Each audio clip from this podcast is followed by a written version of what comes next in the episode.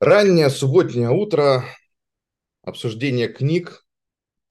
И сегодня у нас э, книга по деловым переговорам. И сегодня у нас новый участник, э, тоже Сергей Лукьяненко. Я уже поделился с участниками клуба. Было очень приятно увидеть заявку от Сергея Лукьяненко в литературный клуб. Конечно, мы предполагали, что это совпадение по имени, но тем не менее, да, то, ого, ничего себе, Сергей Лукьяненко, как здорово. Сергей, а прежде чем мы перейдем а, к обсуждению книг, у нас, как правило, идет э, ну, такая, такой вопрос о том, как вы с этой книгой познакомились, какие у вас мысли возникали а, по этой книге, процессе ее чтения и так далее. Вот примерно 15-20 минут мы в таком контексте обсуждаем, потом переходим к вопросам.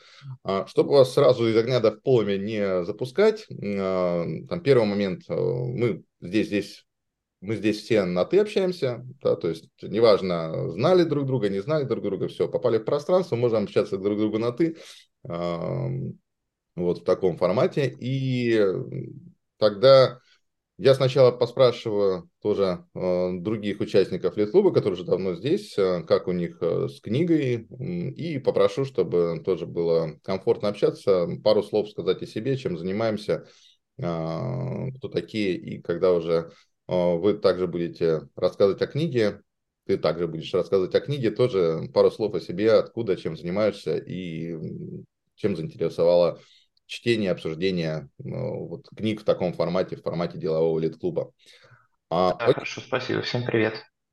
Да, всем привет. А, Саша, привет. Сергей, привет. А, Саша Николаенко, расскажи, пожалуйста, как ты познакомился с книгой и чем ты занимаешься? Я развиваю продажи в Сибири, продажи светильников Глерева. С книгой я познакомился буквально на этой неделе. Вот что могу сказать, да, неоднозначное впечатление об этой книге. Вот. Если судить только по началу чтения ее, я бы охарактеризовал следующей фразой. Да? А, Надутые щеки автора выходят далеко за границы размера этой книги. Вот, если так грубо сказать. Вот. Но потом в дальнейшем уже, да, есть там полезные вещи. Вот. Но в целом а, первое впечатление у меня было именно такое. Раздутые щеки автора выходят далеко за границы этой книги. Это прям, да, можно было бы и на обложку поставить. Э, супер, окей. Э, Оксана, расскажи, как у тебя э, прошло знакомство с книгой, чем занимаешься?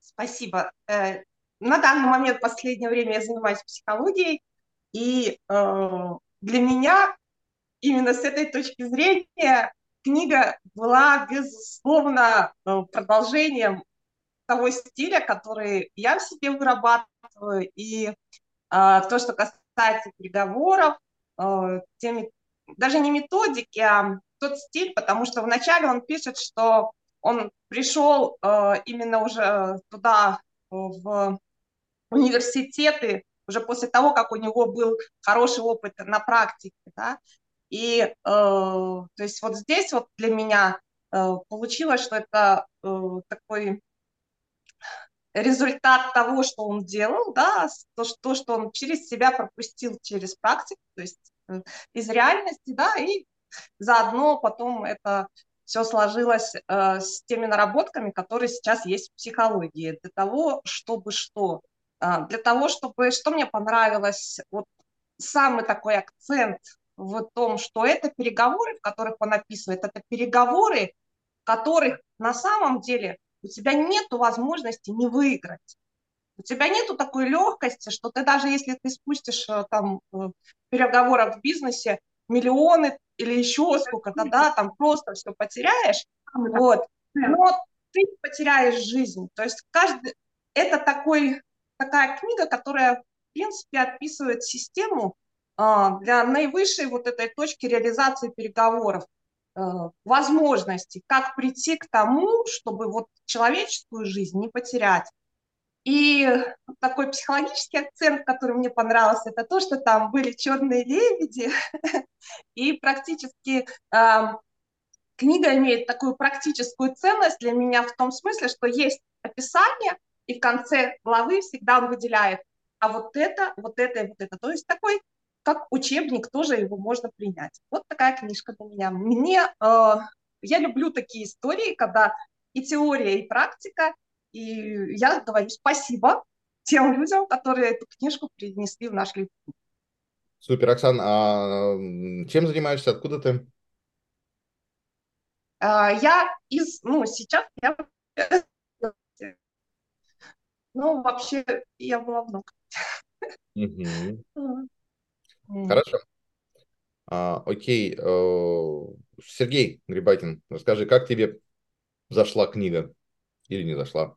Ой, мне зашла книга на самом деле, но зашла она потому, что в этой книге есть много мелких фичек, а, которые нужно искать между строк, да, ну, с таким с двойным дном такой. Вот за счет этого, наверное, она и зашла, потому что есть э, общепринтеры, какие, ну, не общепринтеры, а примеры вот эти вот живые, да, и есть очень мелкие такие э, вещи, на которые нужно обращать внимание.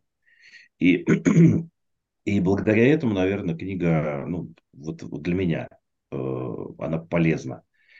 Э, ну, и мне было просто любопытно от того, что, ну, как работают спецслужбы. Интересная история. Вот. А если говорить про меня, самопредставляться, да, то я из Москвы, я эксперт по клиентолюбию. Угу. Угу. Окей, спасибо большое. А, Сергей Кузнецов, у нас много Сергеев сегодня, это прекрасно. Да, здравствуйте всем. Я из Петербурга, занимаюсь продажей светодиодных светильников и наймом персонала. Ну, а также болтаю по субботам в литературном клубе, такие байки рассказываю. А, ну, что могу сказать? Книга, которая позволит, ну, если вы освоите эти приемы, книга позволит вам занять миллион рублей у друга, у которого вы уже заняли еще 10 миллионов, и не отдавать их какое-то время. Ну, мне вот так показалось, то есть это переговоры направлены на, на все на это. Ну, что могу сказать от себя? Я еще одну байку задвину чуть попозже, потом как, о том, как я лично познакомился с Крисом Боссом. Ого. Это будет чуть, чуть попозже, да, я сейчас. Я при, при, при, приберегу эту, эту историю, а так, ну, в, скажем так, в свойственной мне манере скажу, что это американская книга. Мне было увлекательно ее послушать. Я вчера ездил достаточно много на машине, ехал, ездил на переговоры, и а, пытался даже применить кое-что из того, что я там услышал. В целом книга, конечно, у меня вызвала неоднозначное такое ощущение. Вот как-то так отвечу для затравочки. Понял. Спасибо большое, Сергей. А, Альгис, а, включи, пожалуйста, микрофон а, себе. У нас тут были параллельно технические сложности. Вы, вы это не видите, но на ютубе картинка была ужасная. Вроде сейчас победили. Альгис буквально вот после, за 15 минут занимались этим вопросом. Поэтому, наверное, Альгис половину не слышал из того, что мы говорили, но расскажи, как ты познакомился с книгой и какие, чем занимаешься тоже? ну, работаю я в Галерео, занимаюсь тем, что э, анализирую программу. да? да, да, да, типа того. Э, с книгой познакомился э, на этой неделе. Ну, хочу сказать, что, в принципе, начало было такое, наоборот, как все, Саша говорит, что начало ему не понравилось, а мне начало, наоборот, понравилось, когда там Э, со студентами там э, был тест по продажам, да, и он там выжимал последние соки благодаря своей методике, да. А потом что-то мне не очень. По той простой причине, даже вот пример такой был, что э, типа захватили дом террористы там, но нас, мы не знали, какой там номер телефона в этом доме, ФБР не знал, какой там номер телефона в доме это немножко как-то так э, резануло э, впечатление. Ну и потом тоже, э, вроде все хорошо, но э, не очень верится. Как-то так. В эту методику.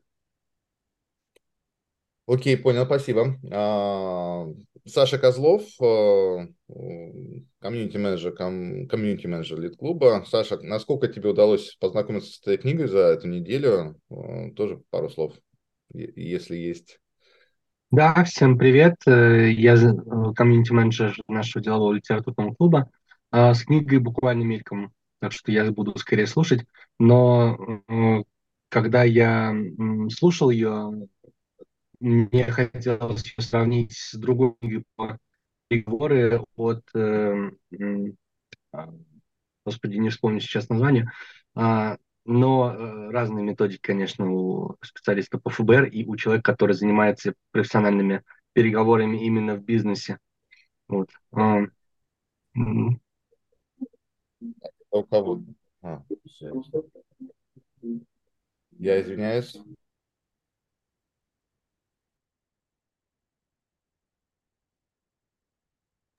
Я прошу прощения, у меня когда Telegram звонит, он звонит везде, и на сотовом, на одном, на втором, на ноутбуке. А, окей. А, тоже пару слов а, от себя скажу. А, мне книга вот как уже говорили, вот это нарциссное самолюбование в самом начале, я такой молодец. Вот, вот представьте, выходит лев такой на сцену, да, вот он знает, что он лев, он знает, что у него большая, шикарная грива, он такой, посмотрите, какие у меня лапы, посмотрите, какие у меня а, зубы, посмотрите, я такой вообще молодец. А, а потом начинается какая-то непонятная фигня, да, то есть э, вот э, никогда не говорите нет. Э, да, байки про то, как там вызволяли заложников, интересно. А насколько все-таки байки соотносятся с переговорами, мне было не совсем понятно, мягко скажем.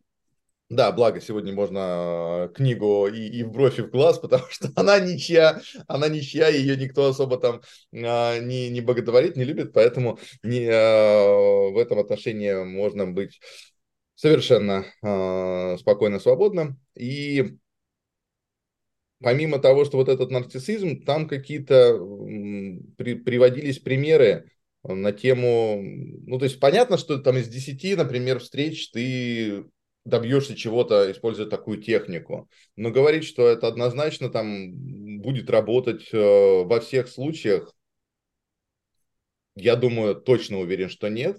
А, ну и особенно по, позабавила в конце вот эта фраза «Не относитесь к другим так, как хочешь, чтобы они относились к тебе. Относись к ним так, как к ним нужно относиться».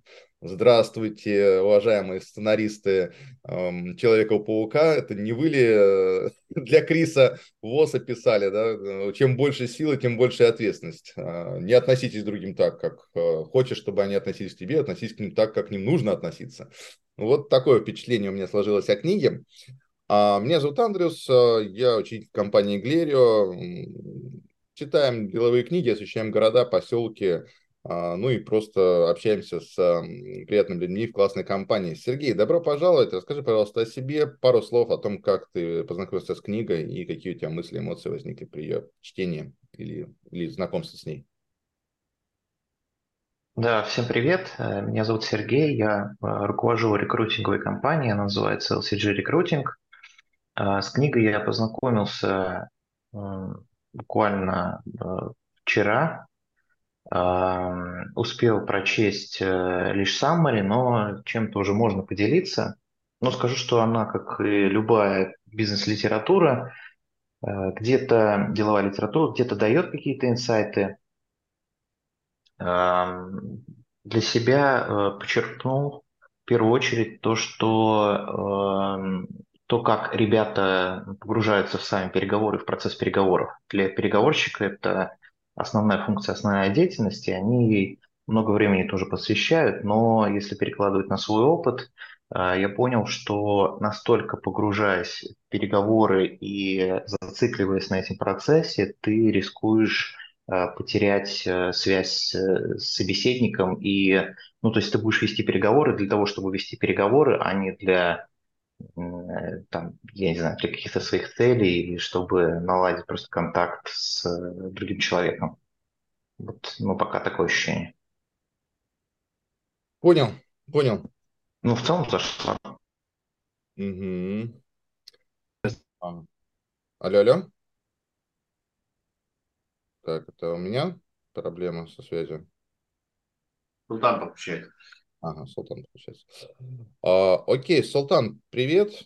мы уже начали. А, в общем-то, все высказались про книги. У нас новый участник, новый гость, э, Сергей Лукьяненко. Да. Всегда буду, будет приятно произносить э, твое имя. А, и э, Сергей руководит рекрутинговой компанией. Сейчас, собственно, тоже к тебе вопрос. Как ты познакомился с книгой Криса Восса «Переговоры без компромиссов»? какие у тебя эмоции, мысли по отношению к этой книге, ну и для того, чтобы тоже все были в одном контексте, пару слов о себе, чем занимаешься, откуда ты. Зовут Султан, занимаюсь э, аутсорсинг персоналом грузоперевозки. Э, с книгой познакомился благодаря Литклубу, э, так сказать. Э, ну, в целом книга мне понравилась. Очень много написала инсайтов. Тут прям, ну, можно прям по каждой главе так сказать, пройтись и э, по ключ, ключевым э, этим, как его, э, главам, так сказать. Э, а так, в целом, книга очень интересная, прям практичная. Прям не зря э, по самой книге сказано, что проверено на заложниках, так сказать. Вот прекрасно. А, Видишь, так, видишь как могу... здорово а, видишь, как здорово, что ты подключился чуть позже, да? То есть у нас э, здесь э, были моменты, да? Э, Оксана, тебя не слышно? Не, я не то чтобы говорю, я просто хочу сказать, что ты вот, Андрюс, как всегда, ты очень чуткий э, руководитель, да, ты все это подмечаешь, вот, и э, меня все вот э, Помнишь, Альгис говорил, что и э, кто-то там у нас еще говорил, что хорошо бы тренинг, да, какой-нибудь провести. И я просто вот уже в очередной раз уже хочу сказать, что давайте, правда, возьмем какую-нибудь книжку, проведем этот вот там полтора-два часа вместе, но именно в практичности, именно в том, чтобы книжечку все-таки переложить не из головы, что да, там кого-то задело то, что он крутой, кого-то задело, что он много говорит, кого-то еще что-то, да, не, и не в плане задевания, а в плане все-таки, да, мы же не зря потратили время на эту книжку, давайте мы из нее какой-то, блин, классную штуку-то вытянем. Мы обязательно, вот, мы обязательно... И, э, да, да и вот про султан, то, что он сказал, практичность, и это то же самое, что для меня, практичность. В любом случае практичность, даже если там что-то там для тебя не то, но вот э, Султан молодец. Султан, Султан, конечно, молодец, и практичность. Э, вот как раз на самом деле мы узнаем, э, какие практичные моменты и что было. А сейчас мы переходим к сессии вопросов. А, если у кого-то есть какие-то вопросы по книге в целом, да, для всех участников, либо для кого-то конкретного, то можно спокойно там поднять руку и задавать. А, если вопросов нет, то ну, пойдем по некому сценарию, да, который сформировался в голове, поэтому в любой момент времени можно всегда задавать вопросы друг другу. Это приветствуется. А, Давайте вот таким вопросом пойдем. А, он рассказывает про то, а, там был эпизод в книге, когда, сейчас, внимание, спойлер, те, кто слушает в записи или а, в прямом эфире, был эпизод в книге, когда заложника одного убили после того, как произошел дедлайн. То есть дедлайн пришел, и заложника убили. И Крис Восс, он такой, никогда такого не случалось, а мы не знаем, что делать в этой ситуации. Да? Представьте себе, террористы э, объявляют о том, что они убьют заложника, и они выполняют свое, ну, там, террорист в данном случае, он выполняет свое обещание, да, заложник погибает. Э, что делать? Э, мы к этому были не готовы. Вот эта ситуация как бы отдельно давайте. А основной вопрос следующий. Про дедлайны, о которых говорит Крис Восс, что это пугало на переговорах э, и плод нашего воображения. А, лучше, заключить, лучше не заключить сделку, чем заключить плохую сделку. А, как у вас в жизни обстояли дела с дедлайнами? А, бывали какие случаи вы можете припомнить, если такие случаи были, что дедлайн был действительно дедлайном, и он не позволил вам, то есть вы его нарушили, и он все закончился. Вот попробуем так начать наш разговор. А, Саша Николаенко, расскажи, как у тебя с дедлайнами обстоят дела? Звук. Звук, звук. Угу. Дедлайнами есть, конечно, вопросы, да, у меня лично у самого. Вот. Но здесь Я даже, наверное, сейчас не приведу какой-то конкретный пример. Вот. В чем-то я с ним соглашусь, соглашусь, да, потому что, опять же, в зависимости от ситуации. Мы сказали, что должны в такой-то срок что-то сделать, но мы, на мой взгляд, должны все-таки это сделать. Вот. И если уже мы пообещали и не сделали, и, скажем, тот же клиент, да, наш оппонент, назовем его, отказал нам, и сделка не состоялась, то ну, здесь винить только самого себя приходится. И по-хорошему все-таки нужно сдерживать свое слово. Винить да, но тем не менее, вот почему он говорит о том, что дедлайны – это пугало на переговорах и плод нашего воображения. То есть у него же есть такая позиция, они же ее ну, из чего-то вывели, и мы, когда да, там говорим друг другу дедлайны, а, по крайней мере, у меня такое часто бывает, я говорю, что ни одного, нет ни одного клиента, ни одной ситуации в нашем мире, в нашей компании, а, возможно, в других компаниях, а, при котором клиенту нужно сделать счет и предложение сегодня. Да, то есть, э, если он с вам позвонил, условно говоря, если вы сегодня с ним только познакомились, и он говорит вам, что нужно сделать счет сегодня и все, и никак иначе, то это какая-то фигня. Э, вот, может быть, вот у тебя все-таки с дедлайнами, еще раз, да, там, этот вопрос, были ситуации, когда вы о чем-то договаривались, и что-то конкретное не случилось, потому что ты нарушил дедлайн? Ну, конечно, было. Mm-hmm. Договаривались по каким-то причинам. Дедлайн, да, нарушался, но а, моя личная позиция, если я понимаю, что дедлайн нарушается, я лучше заранее там, скажу, что вот этот срок будет нарушен. Mm-hmm. По каким причинам? Да, это уже вопрос там третий. Но главное предупредить заранее, чтобы это не было после того, как, когда срок уже закончился, да, и когда уже тебе напоминают о чем-то. Вот таких ситуаций, нам надо избегать. Угу, угу. Окей, супер. А, Сергей, как у тебя с дедлайнами Грибакин? А, ну, я терпеть не могу, когда мне ставят какие-то дедлайны. А, просто я очень негативно к этому отношусь, но при этом я очень пунктуальный. Если я что-то обещаю, то я всегда выполняю в срок. И э, я, если даже на встречи на какие-то опаздываю, мне бесит это все. Ну, просто нереально бесит. А, ну, ввиду своей вот этой какой-то неврастенической, наверное, пунктуальности. Вот. А у Криса Уотса здесь же другая немножечко на чаше весов история, да, здесь, ну, не может быть дедлайна, потому что он тебя ограничивает во времени, и у него же позиция побеждать. А, а дедлайн это ситуация, когда заставляет тебя нервничать, с тебя самого. А ты же должен сохранять вот это спокойствие и э, вести переговоры настолько, что, ну, с позиции и силы в том числе, и уверенности. Поэтому это пугало, конечно. Mm-hmm. Окей. А, Сергей, э, Оксана, ты хотела добавить? Да, э, я хочу маленькие, чтобы вы держали в голове дедлайн, который у нас есть прямо на встречах. Мы всегда у него укладываемся, да, полтора, в наши полтора часа. Я всегда восхищаюсь этим, кстати. Каким, каким чудом у нас удается это, но у нас всегда так. У нас ровно полтора часа. Мы, мы это прямо вот, мы, мы, мы держим воплощение. Воплощение.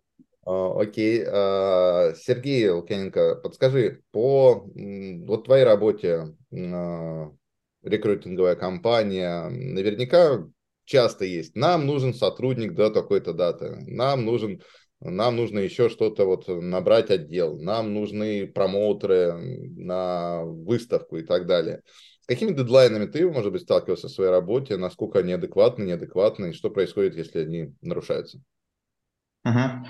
Ну, смотрите, в первую очередь стоит отметить, что в основном у нас есть специализация, мы занимаемся в основном квалифицированным персоналом, и поэтому, э, когда э, мне заряжают заказчики, что там нам нужно вчера. Ну, понятно, слушайте, всем нужно, но на самом деле мы не делаем ничего срочного. У нас там один поезд занимает там от недели до двух месяцев, и э, даже если мы там не стартанем там сегодня, то если мы запустим завтра, ничего критичного не произойдет.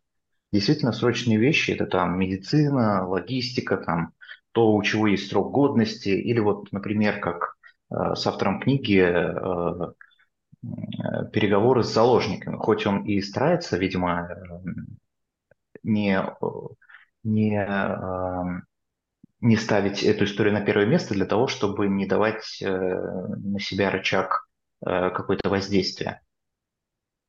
Вот.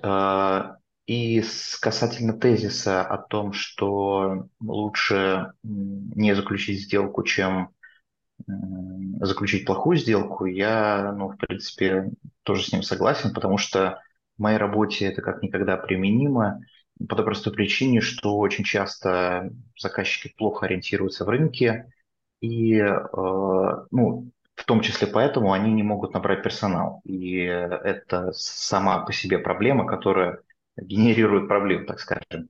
Вот. И э, вместо того, чтобы взять плохую вакансию и э, не закрыть ее, э, лучше вообще, в принципе, ее не брать. Вот такая позиция.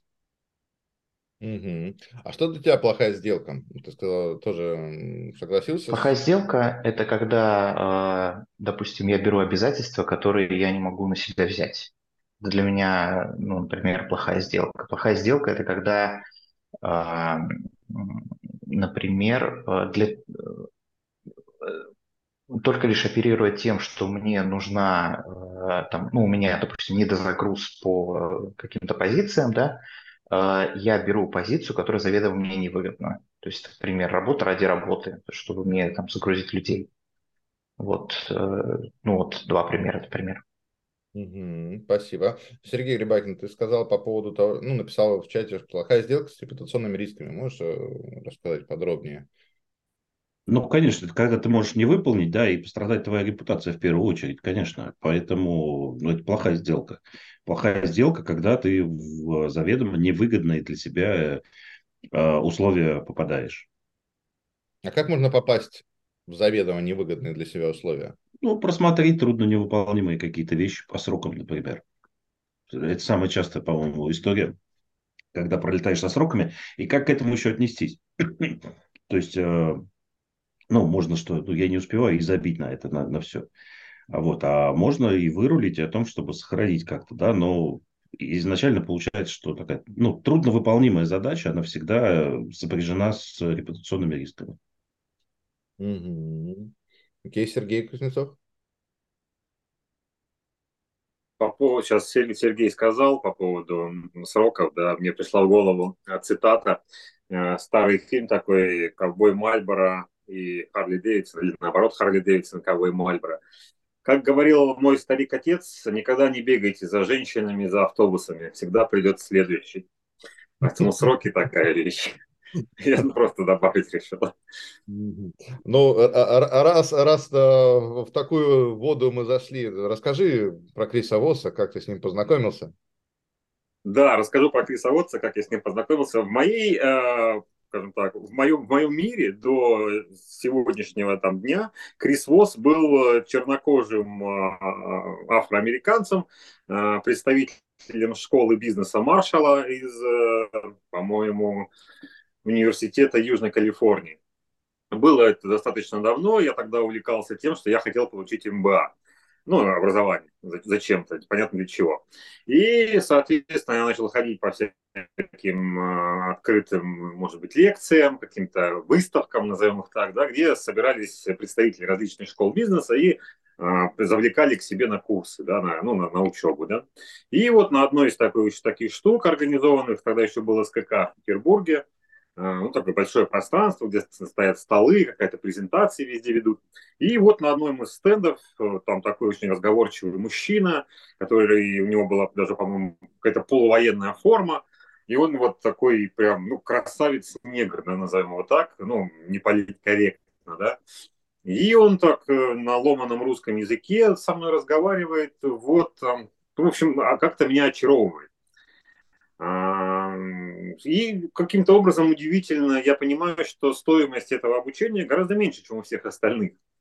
А, в итоге, а, пропуская какие-то промежуточные итерации, оказалось, что этот чувак был просто студентом, по-моему, из Алжира, который активно преподносил себя как э, лектора и назывался Крисом Боссом. Видимо, он читал эту книгу когда-то или решил это сделать. Короче, оказался мошенником. И я потом с удивлением узнал, что Крис Босс вообще, вообще по-другому выглядит. И вот сейчас еще раз меня как-то окунуло это повторно в эту историю, в эту историю. Я, кстати, МБА так и не получил. Что-то меня тогда удержало от перевода аванса. Причем аванс как-то нужно было переводить куда-то на какой-то банк. Ну, это было достаточно давно, такие очень веселые, более, более веселые времена, чем сегодня.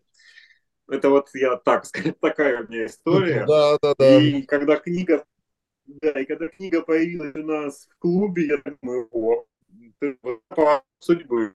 У меня уже второй раз, кстати, поворот судьбы. Первый раз это было там, когда мы про рекламу разговаривали. Угу.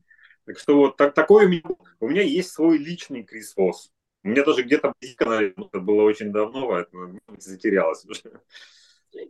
Вот так вот такая была штука с Крисом Боссом. Догоняли, догоняли, догоняют, конечно, флешбеки, интересно, спасибо. А, мы, кстати, помните, довольно часто разговариваем на тему а, про автора. Вот автор то, автор все. А, а вот в этой книге с автором, по-моему, все понятно или непонятно. Он бывший переговорщик, судя по... Он очень много рассказывает о своей работе в книге.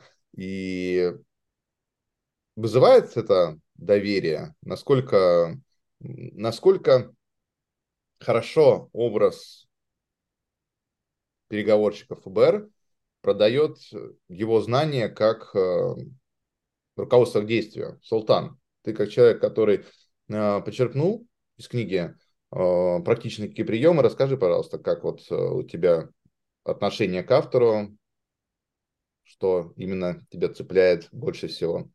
Слушайте, я даже на днях, слушайте, я даже на днях несколько цитат его перед своим знакомым, э, так сказать, озвучивал. Mm-hmm. Ну, то есть э, в целом э, довольно такие, ну, более чем практично. То бишь тут можно просто брать и делать, так сказать когда даже под некоторым случаем я просто говорил, думал, ну, сейчас как бы, ну, не сможет, там уж и так такая большая скидка с этим продавцом машин, ну, куда уж дальше. Но в целом, э, я, конечно, отдаю себе отчет, что вполне возможно, что это, так сказать, понапридуманная история. Но если посмотреть с другой стороны, ну, сказано логично. Понятное дело, что мы никогда не узнаем, правда так было или нет, но если, если в целом обобщить, то субъективно я бы сказал, что мне понравилось. Э, можно сказать, что э, это довольно-таки даже, даже так, не то что практично, они от нее, так сказать, э, есть ощущение, что приемы, которые, так сказать, используются на практике, и они будут работать. Есть такое ощущение. Мне так показалось. Ты пробовал какие-то приемы уже использовать э, на этой неделе? Ну, я попробовал дожимать, дожимать несколько по э, вот этим э, вопросам, э, как, наводящими, как они, э, точно, вопросы точно выверенные вопросы. Точно выверенные вопросы, да. Они прям очень хорошо, так сказать, под, подходят. И я еще заметил про лебедей. Это прям такое самое такое, наверное, его найти черного лебедя от своего, э, так сказать, э, э, противника. Если ты его нашел, то уже почти полдела у тебя уже, так сказать, в кармане. Угу, угу. Окей, супер. Саша Николаенко, вот э, вся эта терминология, противник, э, борцы, это действительно нужно в переговорах? Вот в такой терминологии общаться? И, или можно как-то по-другому? Повтори, пожалуйста, плохо слышно было. А, вся эта терминология, противники, борцы и так далее, это действительно нужно именно в таком контексте описывать переговоры или можно как-то по-другому общаться? Можно как-то по-другому их строить? Конечно, можно общаться по-другому, и, на мой взгляд, нужно общаться по-другому. Вот. И в целом, да, как я воспринял терминологию и в целом контекст книги, то есть он э, по факту взял очень много от Джима Кэмпа. Сначала скажите нет, очень много. Вот. Э, притянул свой, скажем, опыт и свои примеры из своей работы ФБР. И, опять же, ссылаясь также на, и на Канемана, и на других известных авторитетов, вот, и сделал свою книгу, вот, ввел свою терминологию, вот, что касается там противник или там еще как-то, конечно, можно и нужно, чтобы снизить там вот это там какую-то борьбу, то есть мы не боремся, мы разговариваем, мы шляем переговоры. То есть либо это переговорщик, да, либо это собеседник. Собеседник. Вот. Да, у каждого цель своя. Вот. Да, у каждого цель своя, но это не, не борьба. То есть борьба это такой процесс бесконечный и с каким-то негативным оттенком всегда. Вот. А собеседник это, наверное, более емко и более правильно, на мой взгляд, отражает, э, скажем, действия двух лиц э, в достижении каждой своей цели в переговорах. Ну а как-то, а как иначе можно назвать то, что он делает? Вот э, Султан уже приводил пример торговлю за машину. Или помните, как он приводил пример? Ну, очевидно, э, как положительный о том, как э, студент торговался за комнату, за квартиру. Мол, у меня только вот такой бюджет, что мне с этим делать и так далее. Вот я реально, я себя пытался представить в этих ситуациях, правда, я думаю, что меня послали бы уже на первом, на, на первой итерации этого процесса, да, типа, а, кто пытался покупать машину в России? Аргис, расскажи, как это происходит. Вот. Я, правда, не понимаю, откуда такие примеры берутся, или кто-нибудь а, пробовал сбивать цену, да, там на, на квартиру, то есть купить квартиру ниже рынка. Серьезно? Вот, достаточно просто сказать, э, что мне с этим делать, и хозяева побегут думать, что же тебе с этим делать, начнут сбрасывать цены. Вот э, что это было? Я, кстати, я, кстати, взял себе на мысль, что, ну, отчасти, возможно, как сказать, э, больше книга для, опять-таки, для американского сегмента.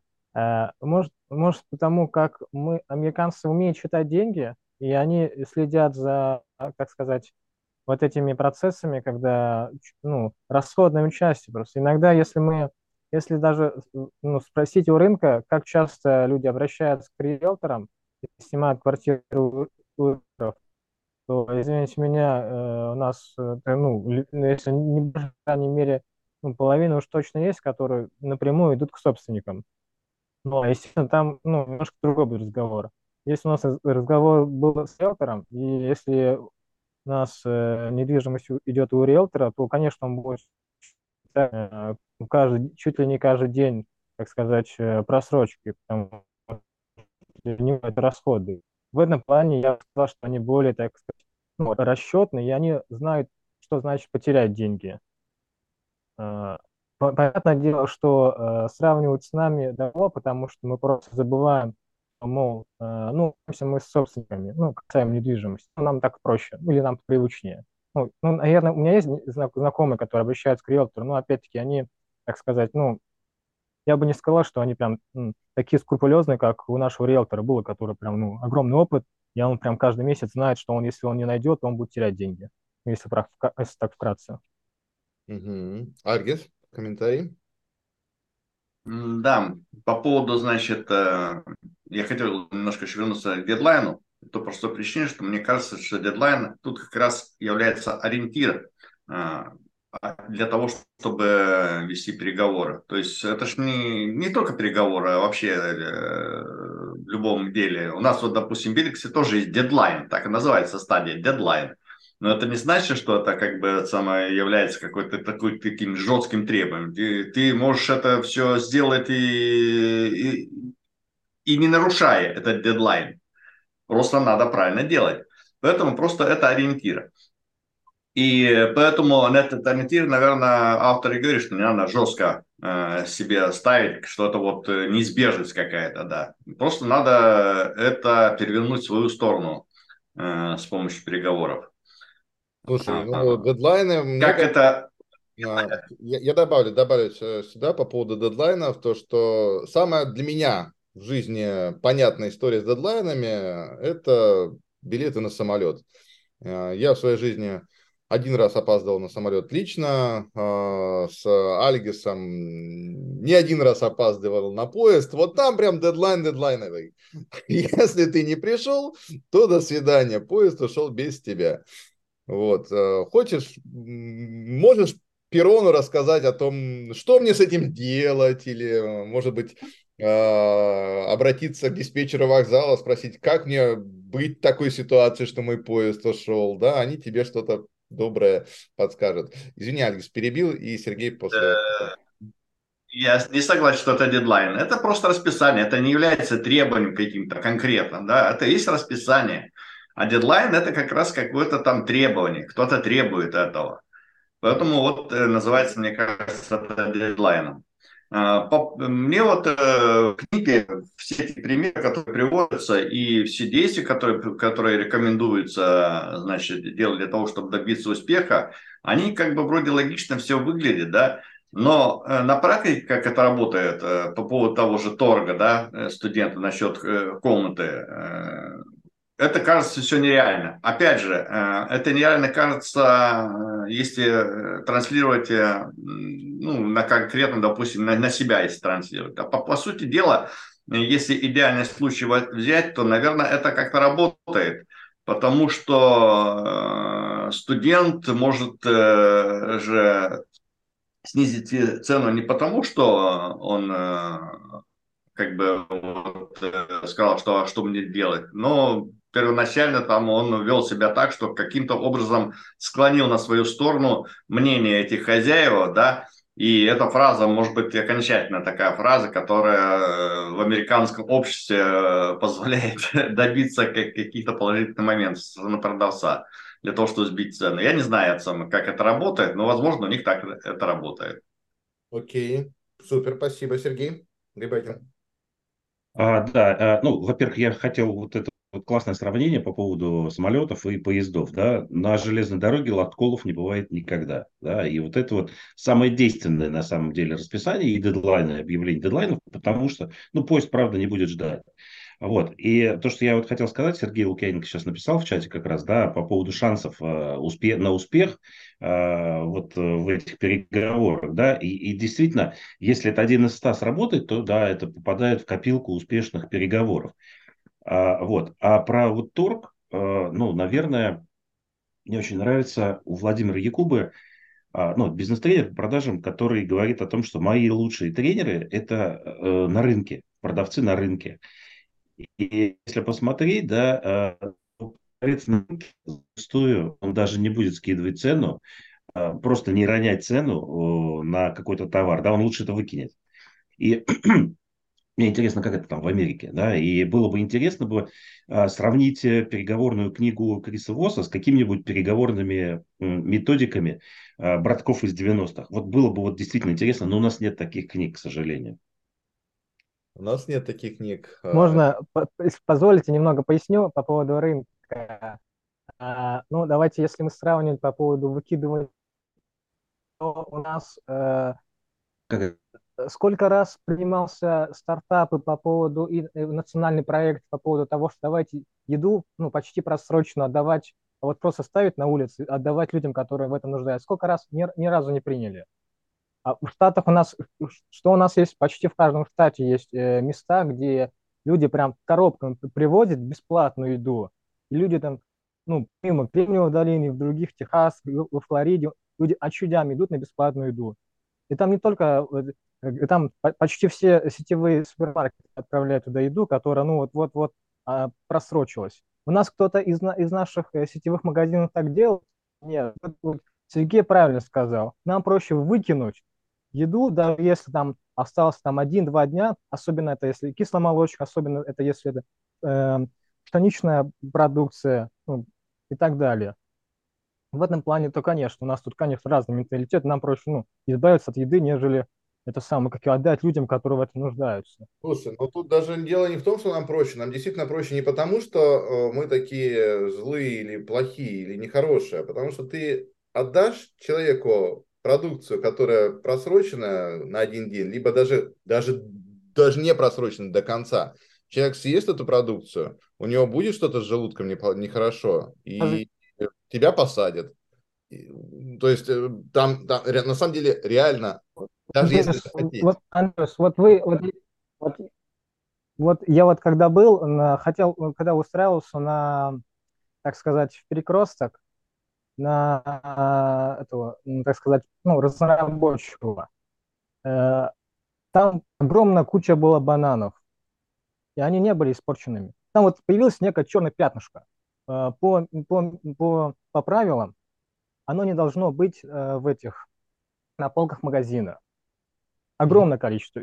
Ну, то есть поймите, тут э, я бы сказал не, даже не в, не в том, что э, это самое, как его, э, мы боимся, что она от, отравится, и после этого, э, так сказать, нам что-то от этого будет, ну, от э, правоохранительных органов и так далее. Э, давайте посмотрим.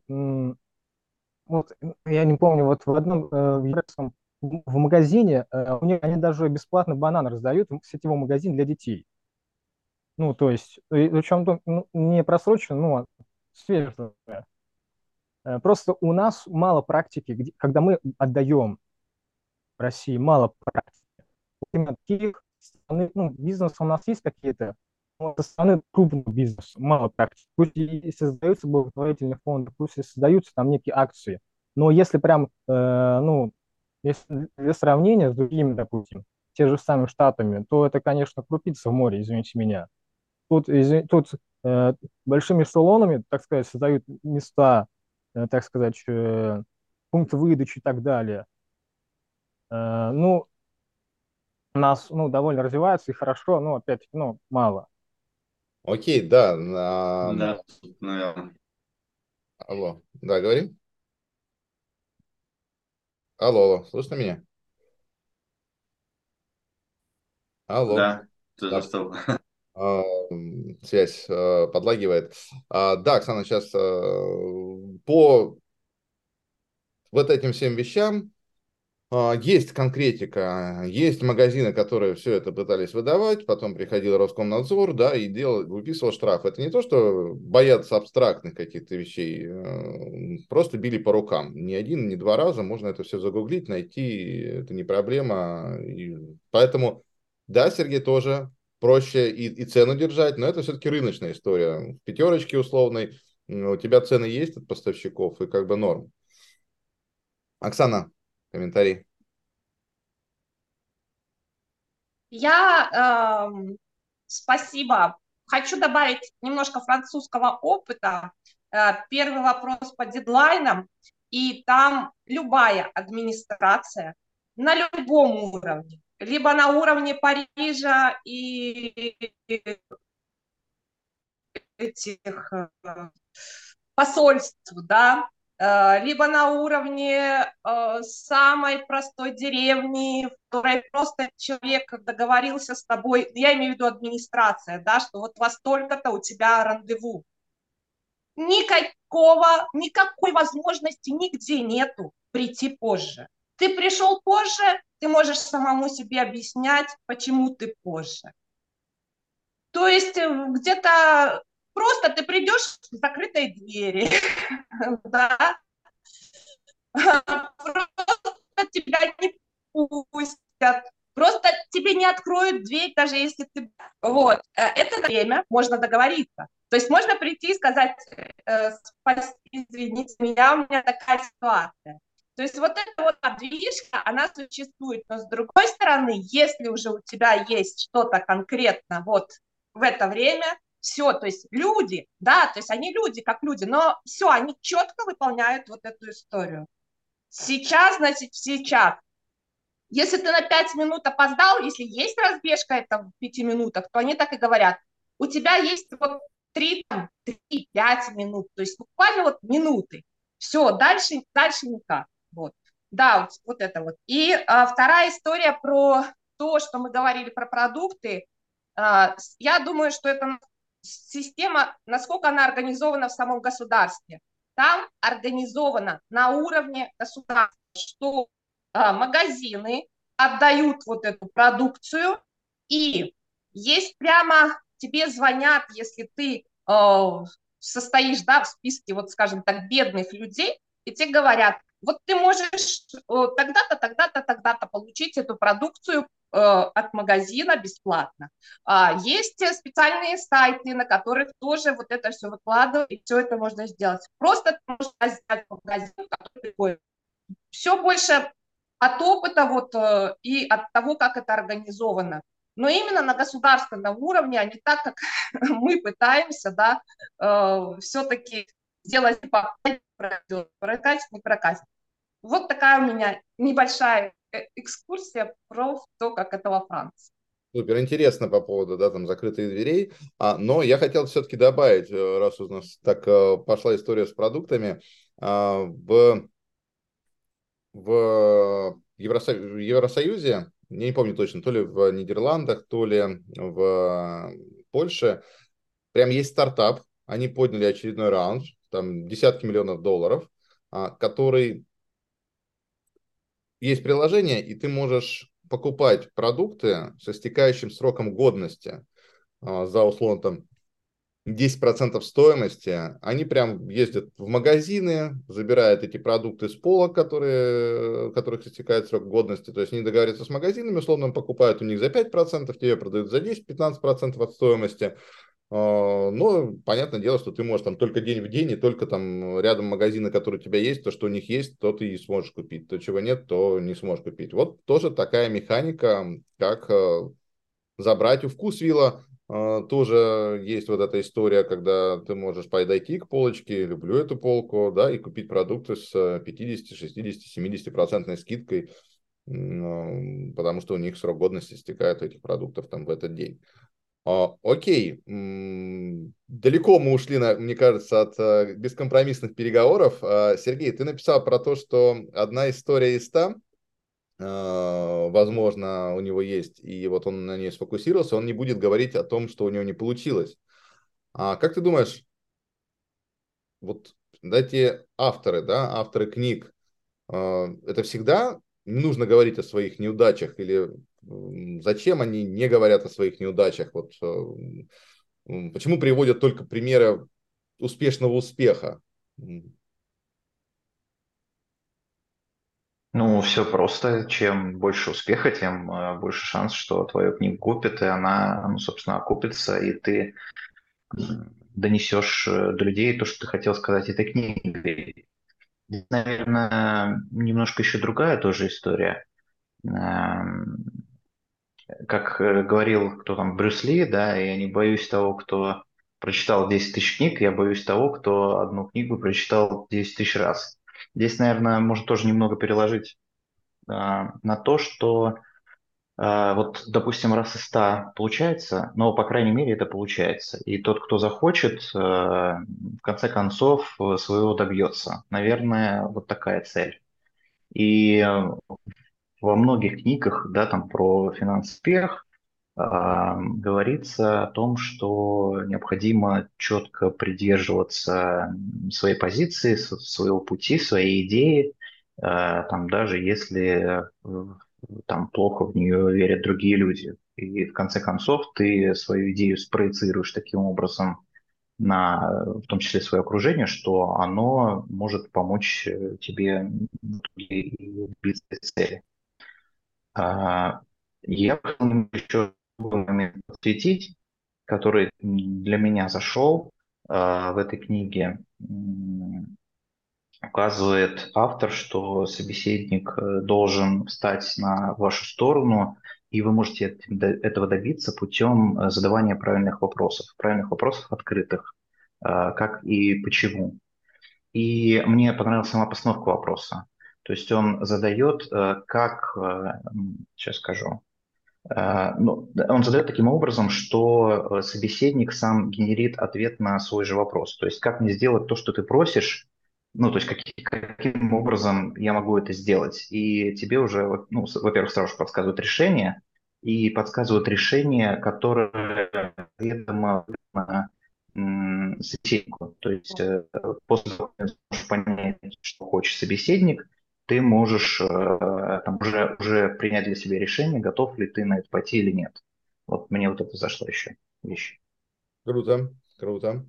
Может, перескочил с темы на тему, но... Не, нет, это, это, это, это нормально, да, то есть мы же здесь э, общаемся, об участниках идет встреча в большей степени, чем о книге.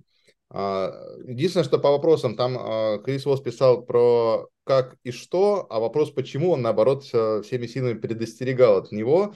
А, я очень люблю вопрос почему, и да, я в этот момент задумался на тему как мне его использовать. И... Его вылетело. Алло, его да. Вылетело. Да. Да, меня, у, меня, у меня вылетела связь. Меня слышно, видно? Алло. Да, все хорошо. Все. О, окей. Ну, пока такая связь ничего не поделаешь. А, про вопрос «почему» успел я сказать, нет? Про слово «почему». Алло, алло. Можно повторить. Да, а, Крис Восс... Можно повторить. А, Крис Восс, он говорил про самые волшебные слова «как» и «что», что с этих слов начинаются вот эти вопросы уточняющие. А слово «почему», наоборот, предостерегал от его использования, чтобы твои собеседники не вставали в оборонительную позицию, мол, это вопрос очень опасный, он как динамит и заставляет защищаться. Я в свое время ну, ну и сейчас э, я в себе это замечаю, что я очень люблю слово «почему». А, да, это там провоцирует человека, да, то есть мне там что-то говорят, говорят там, а, эта машина там такая-то, такая-то, вам, вам это должно подойти. Я такой, да, почему? Вот, ну из серии как бы давай, расскажи, что все-таки, почему мне это нужно. А, но Задумался, задумался над тем, что сказал Крис Восс. Посмотрим, попробую я поизбегать вопроса, вопросительно, вопросов, начинающих со слов «почему», и поделюсь на каких-то наших следующих встречах, как у меня это получается и что, а, возможно, это дало. А, окей, как связь? Слышно нормально? Да, все хорошо. Все хорошо, окей. А, давайте вот к такому тоже блоку зайдем а, по диапазонам. То, что Крис говорит, якорение, а, например, можно сказать а, диапазон цен, там, я хочу зарплату там 130-170 тысяч долларов. А, или там я, я могу заплатить а, за аренду максимум там 700-900 долларов. А, вот как у вас в жизни с этим приемом? Как часто им пользуетесь, эм, в, там, на рынке, с руководителем, с эм, клиентами, с поставщиками, э, и какие результаты он дает. Сергей Лукьяненко, тоже к тебе вопрос. А, как вот с диапазоном у тебя? Да, ну, смотрите, э, с диапазоном вообще я согласен с этой историей. И это очень прикольная вещь, когда, например, ты ведешь э, переговоры о заработной плате, о повышении. Я вот там в свое время э, изучал и касался этой темы, и когда ты даешь э, собеседнику вилку, ему удобнее, ну, во-первых, он сразу понимает, попал ли он в твой диапазон, он сразу понимает твои ожидания и нижние, и верхние, и, эм, скажем так, Э, от того, насколько он заинтересован в тебе, он и выберет э, либо там верхнюю границу, либо нижнюю, ну, либо, соответственно, даст по рынку. Сейчас э, потерял мысль, еще история, а, вот, у него уже была история про, вот здесь тоже это можно применить, про то, что если ты первым назвал цену или стоимость, то ты проиграл. И я это много где слышал, вот только не знаю, он ли родоначальник этой идеи или нет. И это как раз-таки подходит в переговорах по, по э, заработной плате. Тоже я об этом много слышу, что э, если ты ведешь эти переговоры и ты первым назвал свой ценник, то заведомо ты проиграл. Я, я не знаю, э, правильно это или нет, а, по той простой причине, что ты, ну, наверное, не можешь бесконечно торговаться с тем же самым работодателем и играть в, в эти в кошки-мышки. В конце концов, кто-то сдастся. Но если ты с ним не попадаешь в диапазон в принципе, то вот это затягивание игры э, вряд ли, наверное, пойдет на руку обоим. Ну, вот такие, такие мысли. Угу. А почему, как ты думаешь, что ты проигрываешь, если... Вот, опять, видите, вопрос почему. А, как ты думаешь, э, что происходит, когда ты первым называешь цену, и вот Крис Восс считает, что это является уже шагом на пути к проигрышу. Ты просто рискуешь продешевить. Ага. И, ну, все. Вот, вот чем ты рискуешь. То есть, если ты в себе подсознательно ну, как бы уверен и э, знаешь четко диапазон цен, да, хотя бы вилку, и ты ну, как бы смело называешь, что ты уже не продешевил. То есть здесь, здесь есть э, риск просто того, что, допустим, твой собеседник назовет стоимость на порядок выше. И ну ты как бы в нее не попадаешь. Вот, вот и все. Ну, то есть, а если стоимость идет э, гораздо ниже наших ожиданий, то мы а разворачиваемся и на этом заканчиваем разговор? Лучше, да, не заключать сделку, чем заключить плохую. Ну, здесь, да, он как бы последователен в своих мыслях. Супер, окей. Если, может быть, еще вопросы у участников друг к другу в целом, закинуть вопросы. Да, Сергей? Угу. Микрофон. Если мы говорим о диапазоне цен, то как да, если мы говорим о диапазоне цен, то, скорее всего, мы как раз пойдем по нижней границе и ну, не поднимешься. А, ну, если а, как работник к работодателю, ну, работодатель, если он в диапазон попадает, да, он, конечно же, примет нижнюю границу, а не верхнюю. Вот, и ну, это тот самый компромисс, на который не стоит идти на самом деле, да, и э, ну, здесь сложная история на самом деле, потому что у него есть вот это вот противоречивое, ну, я в своей жизни пробовал однажды поднять себе зарплату, очень давно делал было, вот, с э, методикой 5D, да, да, то есть, когда э, я сначала показал свою состоятельность, да, что я был э, достаточно полезен на этой позиции, мой э, работодатель с этим согласился, и потом, когда был последний вопрос под пятое, да, да, ты готов мне зарплату поднять? это было тоже на автомате «да». Вот. А что у Криса Восса нет. Да? То есть у него с нет. начинаются переговоры с «нет». а, вот. А, ну, то, что касается вот диапазона цен, да, то мы по нижней границе все, все время пройдем. И действительно, тот, кто называет цену, тот остается в дураках. А, а, смотри, э, тоже дискуссию такую приглашаю. А, у нас был разговор с клиентами, и я использовал диапазон из серии, они просили добавить доставку, я говорю, что доставка будет стоить там от э, там, 5 до 7 процентов, э, от 5 до 8 процентов, и они с легкостью ухватились за 5 процентов, мол, все окей, хорошо, ну, не окей, хорошо, конечно, мы там пободались, но так уж и быть, плюс 5 процентов. А я-то искренне говорил, да, то есть я не, я не уводил этот диапазон выше. То есть я понимаю, что реально доставка будет стоить от 5 до 8 процентов. Я не знаю, сколько она стоит.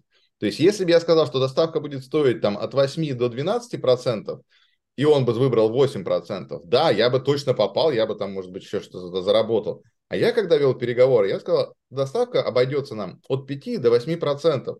Он в итоге выбрал минимальный диапазон, да, я там попал на... В итоге нам обошлась доставка там процентов 7, наверное, да, то есть 2 процента я ни с фига дал скидки. Вот, хотя не рассчитывал. То есть в, моем, в моей голове была история, то, что я говорю диапазон, это означает, что когда я его проясню, я тебе смогу дать цифру. А они ухватили за этот диапазон, как за возможность взять минимальную цифру из двух и типа вот с этим. Я к чему это?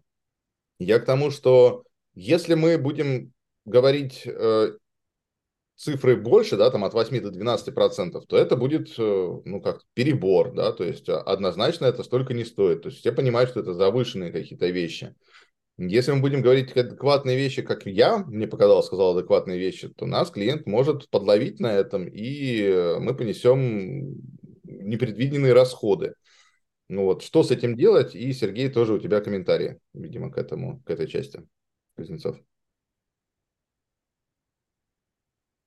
слушай, у меня к этой части, не, не, не к этой части комментарий, я и с тобой согласен, и с Сергеем, а у меня просто реакция на твое предложение дать вопросы. Ну, то есть, есть, есть ли какие-то вопросы к участникам? Вот mm могу ли я вопрос задать? Да, да, конечно. У меня вопрос, Андрюс, к тебе.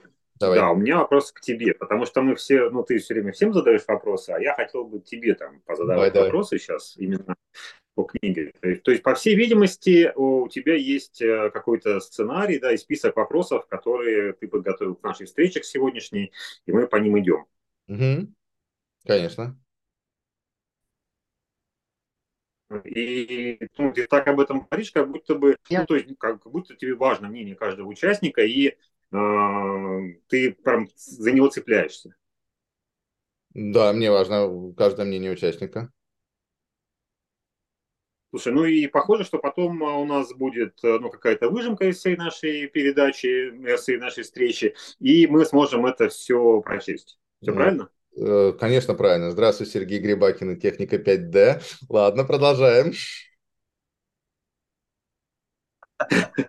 Слушай, и что нам нужно сделать, чтобы вся эта, ну, вся эта история была бы очень хорошей, как ты думаешь? Можешь об этом рассказать подробно? Именно по этой книге. По этой книге я не знаю, что... Здесь надо отводца, наверное, включить это, что я могу сказать по поводу этой книги, да, что какие могу выводы сделать, ну, то есть отзеркалить, повторить. А, вот, видите, вот уже, уже применяем на практике. А, на самом деле, я не знаю, что точно мы по этой книге по итогу скажем. А, ну, мы уже практически две трети э, встречи провели. А, я жду финальный вопрос, я его сейчас задам, можно будет его подумать на досуге. А, звучит он таким образом. Если бы вы были на встрече со своим другом, то что бы вы ему сказали, чтобы он не захотел читать эту книгу? То есть вот пойти от обратного. Мы обычно всегда говорим, что нужно говорить, чтобы человек прочитал книгу. А здесь я бы хотел услышать, а что мы скажем человеку, почему ему не стоит эту книгу читать? А, потому что, ну что, Крис Восс уже очень много сделал зацепок. У него, он ФБРщик, он переговорщик, он вел переговоры с террористами, он освобождал заложников через переговоры. Очевидно, нам интересно его мнение. Но когда я читаю эту книгу, я нашел для себя там несколько тактических приемов и много-много рекламы человека и скрытой рекламы, безусловно, да, то, что вот я такой классный, в общем, если что, вы знаете, как меня найти. А,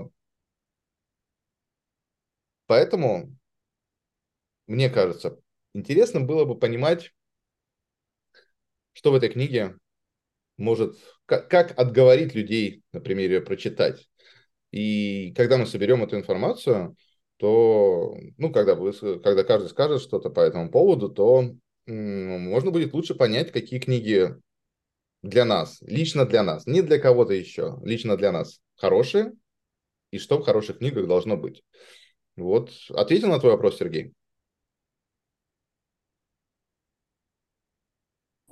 у меня, у меня такое ощущение, что у нас у меня пропадает и я просто не слышал, э, видимо, и, и свой вопрос у меня куда-то ушел. В принципе, да, ты ответил на мои вопросы все, и мы говорили по, по, по методике Криса Воса, как э, мы в этой книге прочли. А, с техникой 5D я не очень знаком, но по сути, по сути так. Я не понимаю, к чему можно прийти в этих переговорах. Я тоже не понимаю. То есть у людей реально, у людей на кону человеческие жизни. Ты сделаешь там шаг, шаг лево, шаг право, расстрел. Я не представляю себе, насколько это напряженная должна быть ситуация, насколько напряженные переговоры, потому что в нашем случае, в моей личной жизни, а, все переговоры, они, ну, максимум сводятся, ну, окей, максимум, что тебе светит, это заключить неудачную сделку, да, не получить прибыль, не договориться о сотрудничестве, там, расстаться с сотрудниками и так далее. Ну, то есть это все вопросы не жизни и смерти. А как вести переговоры на таких уровнях, а, я не знаю. И с одной стороны. А с другой стороны, я уверен, что нельзя переводить или делать знак равенства между переговорами корпоративными и переговоры, в которых, опять же, на кону человеческой жизни. Это, это совершенно, совершенно разные механизмы должны быть. Вот как думаешь, Сергей, тоже тебе верну тогда вопрос, насколько это корректно э, переносить техники э, из общения вот с такими ставками на корпоративную жизнь?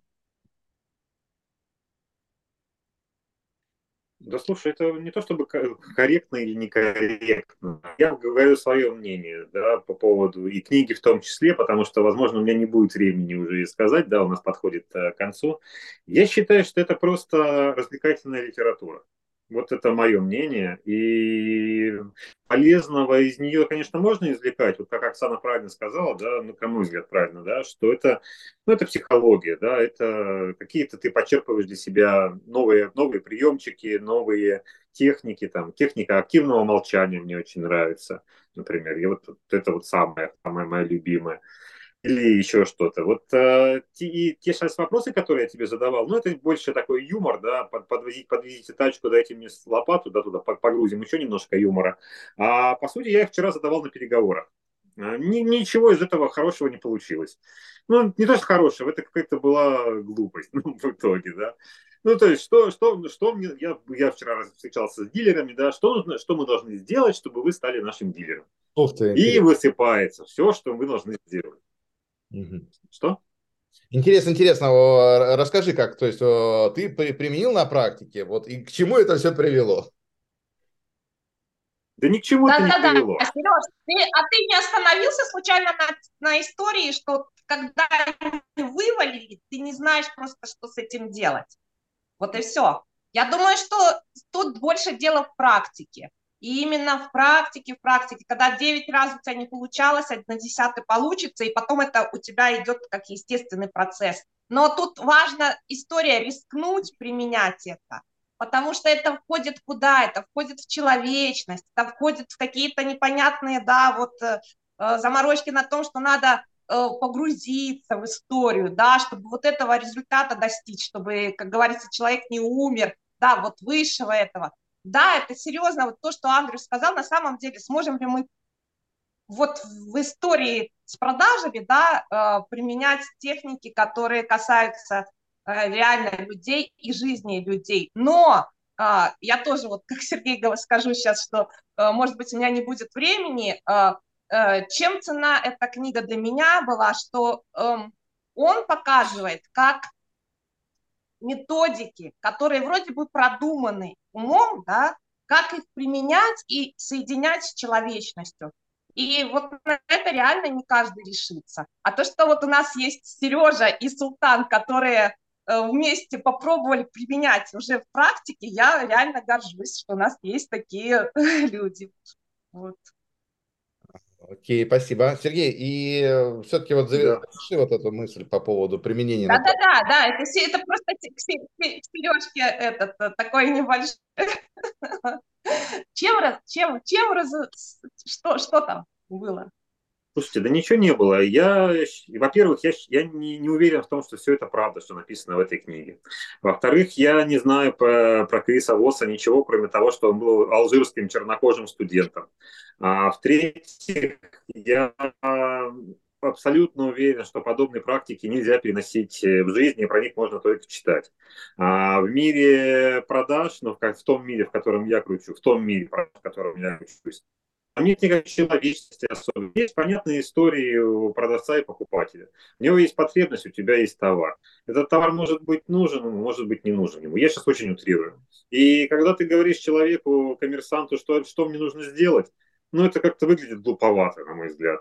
И я, когда ставлю себя на эту позицию, я слышу, что со мной начинает разговаривать по скрипту ну, по какому-то. Но, тем не менее, это вызывает, вот то, что Оксана сказала, вызывает некую человечность. То есть после того, как я сказал, что нам нужно сделать, и вот все вот это вот вывалил, я часа три потом сидел с человеком, он меня поил кофе, рассказывал свои, про своих бабушек, дедушек. Я думаю, да нафига мне все это нужно слушать? Ну, я, не то, что я, я с удовольствием с ним пообщался, это, ну, как бы хорошо, мы, мы подружились, там даже он приезжает сегодня ко мне в гости. Может быть, из этого что-то выйдет. Я не знаю, что. Но это, в общем, вот такая вот история. Вообще, причем человек, не, скорее всего, ничего не купит, а может быть, я даже у него что-то куплю.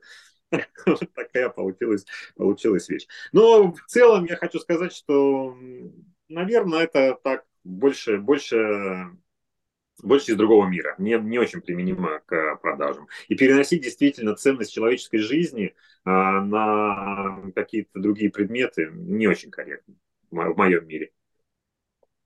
Супер, спасибо. Окей. Да, и еще, Андрей, и еще я не, не совсем понял все-таки. Я книгу слушал в аудио, не читал детально, без, без цитат. А, книга называется «Никаких компромиссов».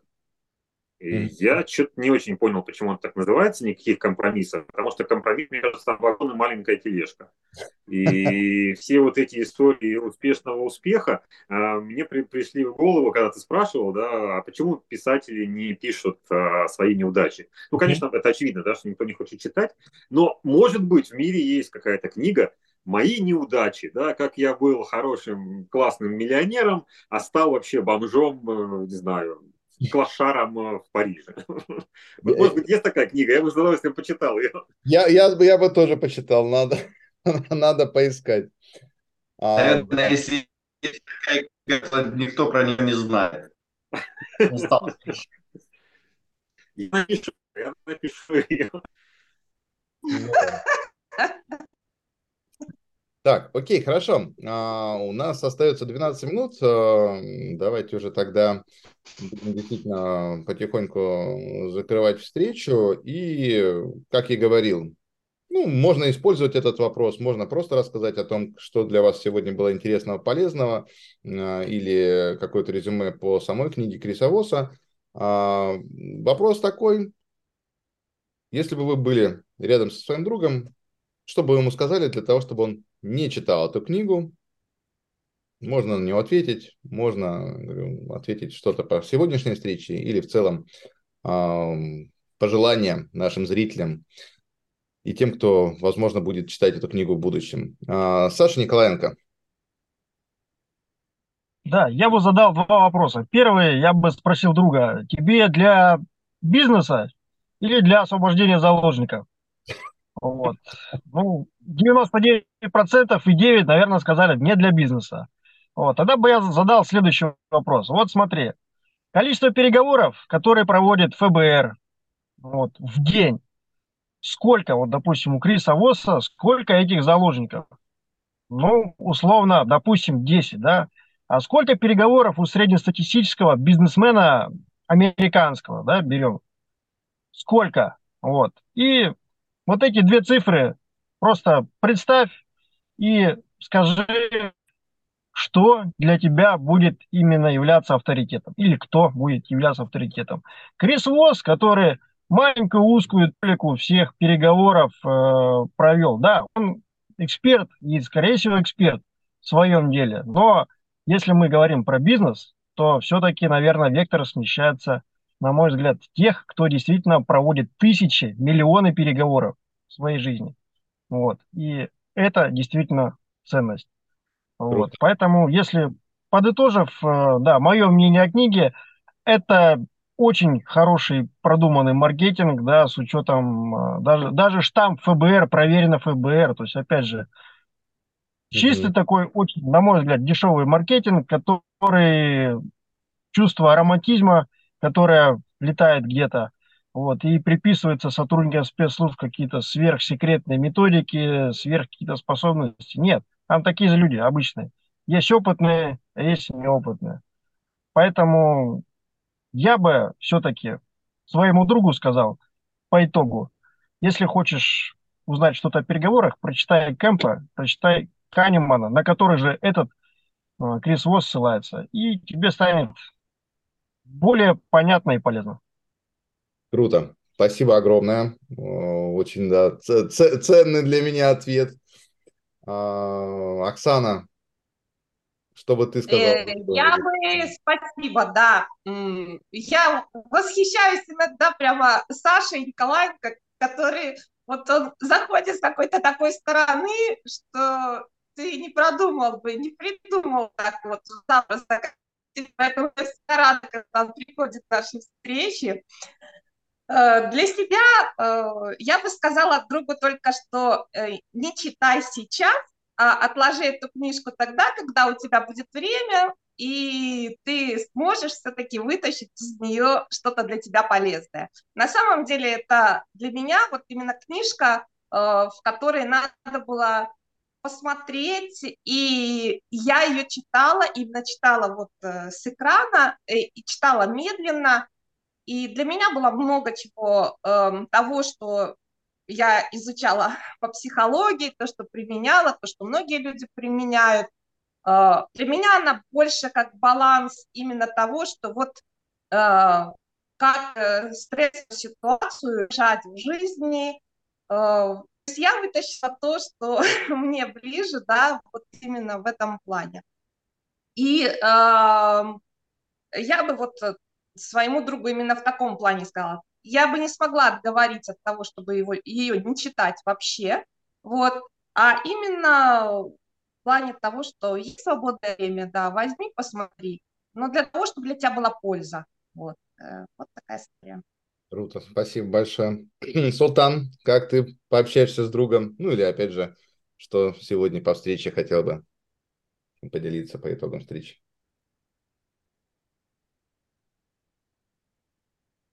Алло, алло.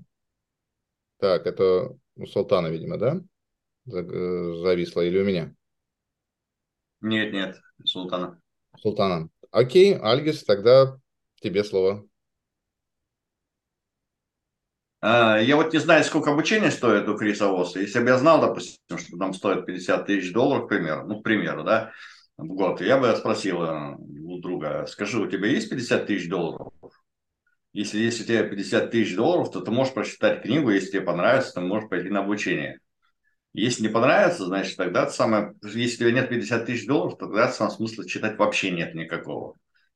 Потому что, ну, это бессмысленно читать то, где ответов нету, по сути дела. Там есть красивая обложка, да, а ответов нету. Потому что я не нашел там ответов, честно говоря.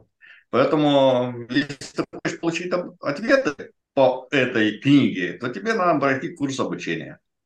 А если ты хочешь э, найти ответы э, не на курсе, то тебе надо прочитать другие книги. Да, бессмысленно начинать читать то, где ответов нет, то это тоже можно цитата будет. 3, 4, 5. А, да, Султан, привет, как у тебя со связью? А, да, да, видимо, микрофон отвалился. Ага. Я бы сказал так, если хочешь быть обычным, ну, 90, как из 99 из 100, то нет смысла даже открывать эту книгу и смотреть на нее, а, так сказать. Ну, а, если не нужны успешные кейсы, если не нужны успешные, так сказать, инсайты, где можно что-то подчеркнуть полезное, ну, что-то полезное, если не, не нужно вообще вникать в, так сказать, э, э, что ощущает э, собеседник на том экране. Хотя, хотя может, не, может не сработать. Так что, в принципе, э, чтобы не было, не было завышенных ожиданий. И опять-таки, ну, сработает только вот один из ста, и то в лучшем случае. То есть, как бы, тут на, на больше не рассчитывай. Ну, тем более у нас немножко другой сегмент, ну, э, не американский, а наш, э, отечественный, российский. Так что я, я думаю, я бы так сказал бы. То есть, ну, не, если не хочешь побеждать, ну, условно говоря, не хочешь знать, как побеждать, не хочешь думать, э, как дум... не хочешь знать, как думает собеседник, твой противник, не нужно открывать даже эту книгу. Ты, ты точно отговариваешь своего друга от прочтения книги? Ты точно, вы точно как бы не, не хотите идти в кусты или, или что? Если бы ты такое мне сказал, я бы подумал, что мне точно нужно прочитать эту книгу.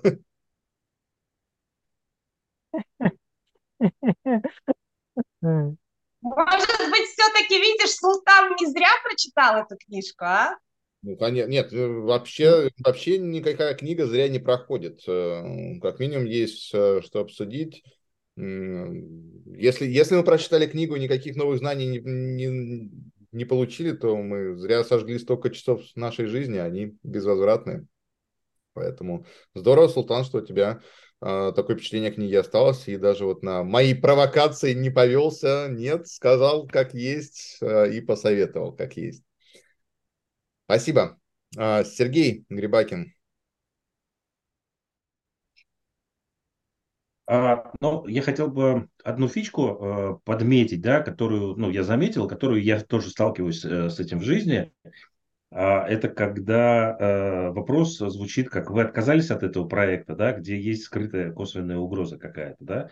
И, ну, понятно, что многие из нас подписаны на, на разные рассылки, и тут мне как-то прилетело от МИФа, от издательства МИФ, а, как раз-таки письмо о том, что э, вы точно больше не хотите читать нашу рассылку. И я, естественно, ее возобновил, да, то есть я прочитал это письмо, да, и, и ну, вот это четкая, хорошая манипуляция. А другу я бы, наверное, сказал бы, если тебе интересно ковыряться в этой книге для того, чтобы найти действительно какие-то маленькие бриллиантики, да, ну, то есть, по сути, а, о чем я и вначале говорил, да, в этой книге есть зашитые какие-то фички, да, но чтобы их отыскать, ну, надо реально задуматься, заморочиться для того, чтобы их э, выкопать. Вот, тогда, да, конечно же, это нужно читать. Если не хочешь такого геморроя, наверное, не очень обязательно ее читать. И супер. Как э, для тебя встреча сегодня прошла? Что, может быть, интересного удалось вытащить? Сергей? Ты же Сергей Лукьяненко, да, вопрос? Нет, нет, к тебе, тебе, тебе еще. А, ко мне? Слушай, а, ну, клево, ну, все, конечно, за, зафакапили Криса Оса. И, ну, хорошая история про то, что он, да, действительно должен оставаться алжирским Крисом Осом. Вот, и писать для тупых американцев. А, ну, классно, да, я нашел какие-то дополнительные мнения, достаточно интересные. Но еще раз повторюсь, да, что докапываться до вот этих вот э, действительно полезняшек, ну, тот еще труд с этой книжкой. Окей, спасибо, спасибо. Сергей Кузнецов. Слушай, если бы ты задал вопрос этот мне вчера, я бы сказал своему другу, там, товарищу, да, заботьтесь о его ментальном здоровье, я бы сказал, слушай, выбрось, выбрось вообще в топку. Да? Книга бесполезная, не читай ее и не трать время зря. Но наученный нашим литературным клубом, наученный опытом общения по поводу книг и по поводу резких высказываний, я решил э, сделать прием активного молчания. Ну, как насколько у меня получилось, не знаю. И в принципе, я скажу сейчас, что, ребят, спасибо вам большое. Я открыл себе много, открыл для себя много новых граней в этой книге. Она, безусловно, маркетинг достаточно тупой и достаточно тупой предмет, я имею в виду в этом случае, то читайте меня, все будет хорошо, успешный успех и все такое.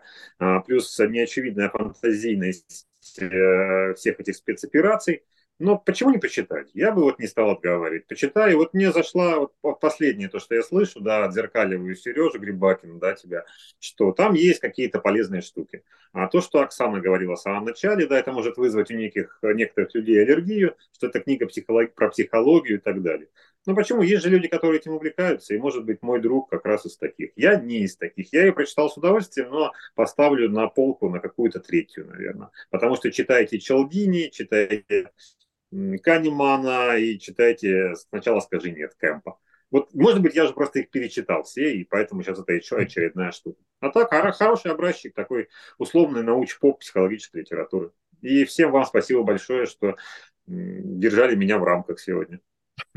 Спасибо, спасибо. А, Сергей Лукьяненко, а, как для тебя прошла встреча в э, нашем пространстве? Надеюсь, тоже разделишь, э, будем тебя видеть и дальше. Какие мысли, что бы сказал другу?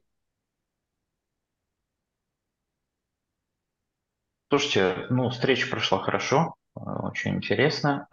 Другу я бы сказал, наверное, во-первых, бы сказал, что автор очень сильно рассматривает э, вопрос э, с точки зрения своей правдеформации, а человек, который столько времени, который проработал столько времени с человеческими жизнями, и когда тебя очень много зависит, и побеждая, наверное, на этом поприще, э, ну, естественно, есть потенциал в переложении этого всего на другие сферы жизни. Но ну, на самом деле, скорее всего, не всегда это работает. И вот, ну, в смысле о том, что корпоративная история, наверное, это себе применимо в первую очередь. Наверное, потому что, заключая сделки, ты, скорее всего, должен думать на перспективу и на долгосрочное сотрудничество. Э, а передавив там или используя там какие-то супертехнологии, э, которые говорит автор, для того, чтобы получить сиюминутную выгоду, ты рискуешь потерять клиентов, которые должны были бы стать твоими на всю жизнь. Вот. И э, да, в этой книжке нужно ковыряться, есть э, интересные мысли, но не стоит ее воспринимать как абсолют, да, как э, то, во что там Библию, да, можно посмотреть и полностью посвятить ей там свою жизнь и так далее. Ну, вот так. А ты сказал по поводу встречи интересно. А что интересного было сегодня во встрече? А, интересно разные мнения, разные точки зрения. А, интересно, что каждый а, подчеркнул для себя из этой книги. Интересен ход, ход рассуждений людей, да, каким образом я там к, к этому пришел. Ну и, соответственно, аргументация какая-то. И интересно э, правдивость и отстаивание своей точки зрения. Кому-то зашла, кому-то не зашла, а, нет какого-то стеснения, все, в принципе, говорят открыто. Супер, спасибо огромное. Окей, а, пару еще слов, и потом Саша а, Козлов э, закроешь нашу встречу. Пару слов технических. Вы все знаете, что у нас будет ссылка на голосование и по итогам голосования можно будет проголосовать за Сергея Лукьяненко, да, отдать ему баллы, а, если посчитаете возможным, важным и так далее. А, Сергей, когда наберет 3 балла, то уже Сергей отправим приглашение в наш закрытый чат. Будем рады, если ты его примешь. Вот на этом, наверное, по технической части все. Саша, ты как э, комьюнити-менеджер, да, как человек, который сегодня в большей степени наблюдал и мог э, все это оценивать, тоже пару слов скажи, э, что сегодня услышал, и будем прощаться. А, да, я, во-первых, очень рад, что мы вышли в прямой эфир на YouTube. Это прям моя личная какая-то гордость а, и радость. И, во-первых, во-вторых, очень рад, что Сергей Лукин к нам присоединился. Тоже надеюсь его видеть на следующих встречах тоже. А, и вот э, касаемо книги, послушал ваши рассуждения, да, и разные мнения. И, наверное, вот есть такой совет для начинающих э, блогеров, что пишите или там делайте блог только о том, в чем действительно сами разбираетесь. И, наверное, Крис Восс э, зашел на другую дорожку, дорожку корпоративных переговоров, когда он спец профессиональный в э, переговорах о заложниках, да, и, наверное, его книжку, может, и стоит так воспринимать, как, э, как условно спасти жизнь человека, и вот эти все его, его категоричность какая-то, да, его бескомпромиссность как, относится, наверное, больше к этому, чем к корпоративным переговорам. Вот, а так, э, всем спасибо за эту встречу и за разные мнения. Вот, жду не дождусь следующий. Спасибо. Всем хороших выходных. Пока-пока.